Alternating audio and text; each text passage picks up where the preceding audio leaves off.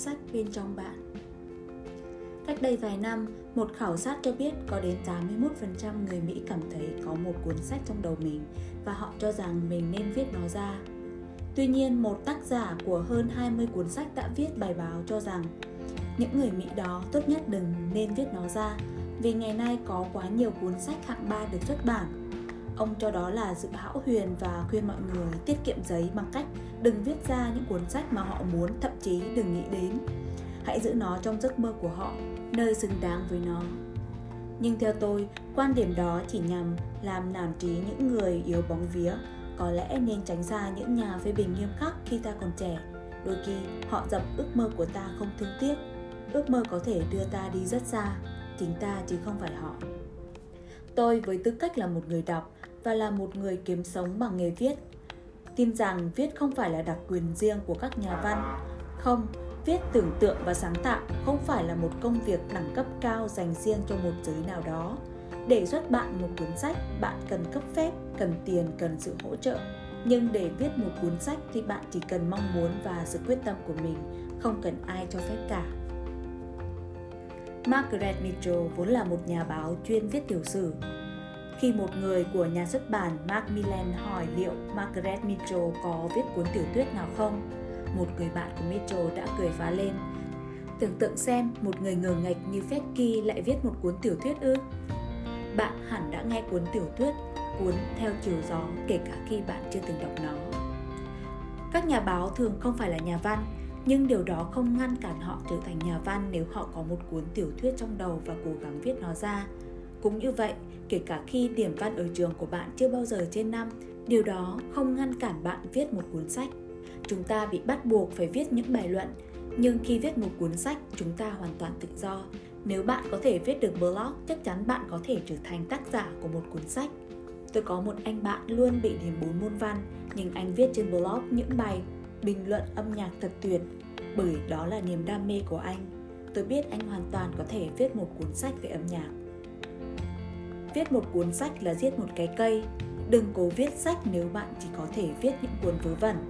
Tôi đã nghe một người nói với một người khác như vậy, nhưng ai có thể đánh giá một cuốn sách là hạng 3 hay hạng nhất khi nó chưa được viết ra? Mark Ehrman nói, hãy lắng nghe người khác, cả những người chậm trí và những kẻ thất học, bởi ai cũng có câu chuyện riêng của mình. Bạn có câu chuyện của bạn, những ý kiến, suy tư, kinh nghiệm, ký ức, tổn thương, khát vọng, tình yêu và những giấc mơ.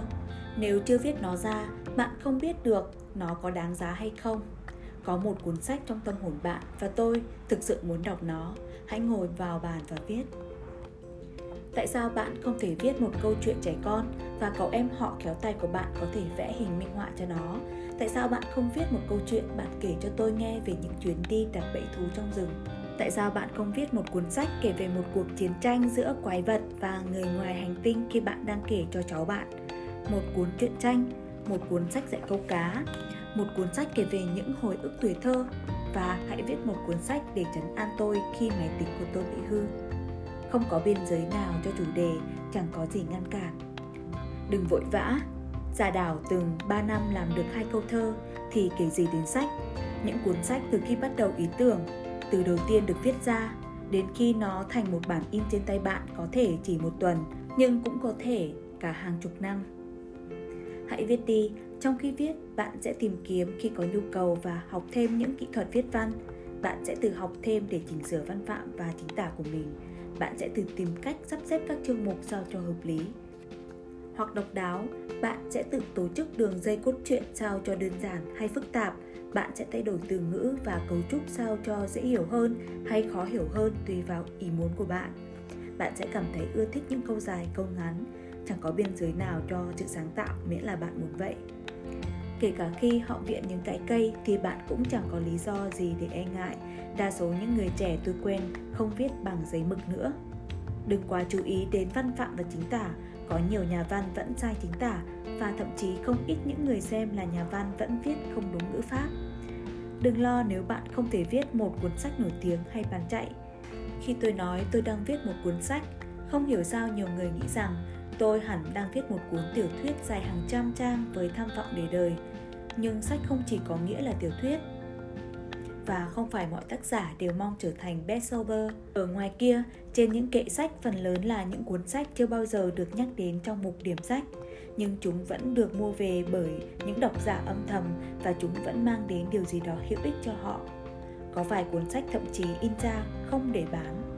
Bởi tác giả không đủ tự tin để phát hành nên in một số lượng ít để tặng bạn bè, nhưng là cuốn sách nằm trên kệ đọc thường xuyên của tôi.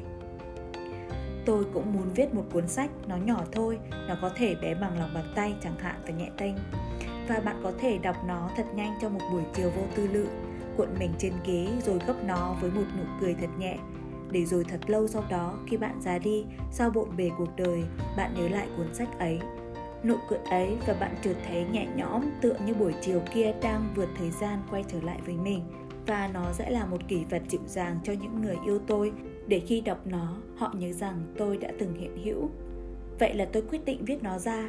Tôi ngồi đây trong một góc nhà, trước màn hình laptop cũ kỹ và viết những dòng đầu tiên về chú bé trở thành nhân vật chính trong cuốn sách của mình. Bạn chưa đọc cuốn sách đó, nhưng tôi yêu nó. Và bạn, chính bạn cũng có thể khởi sự viết cuốn sách đầu tiên của đời mình.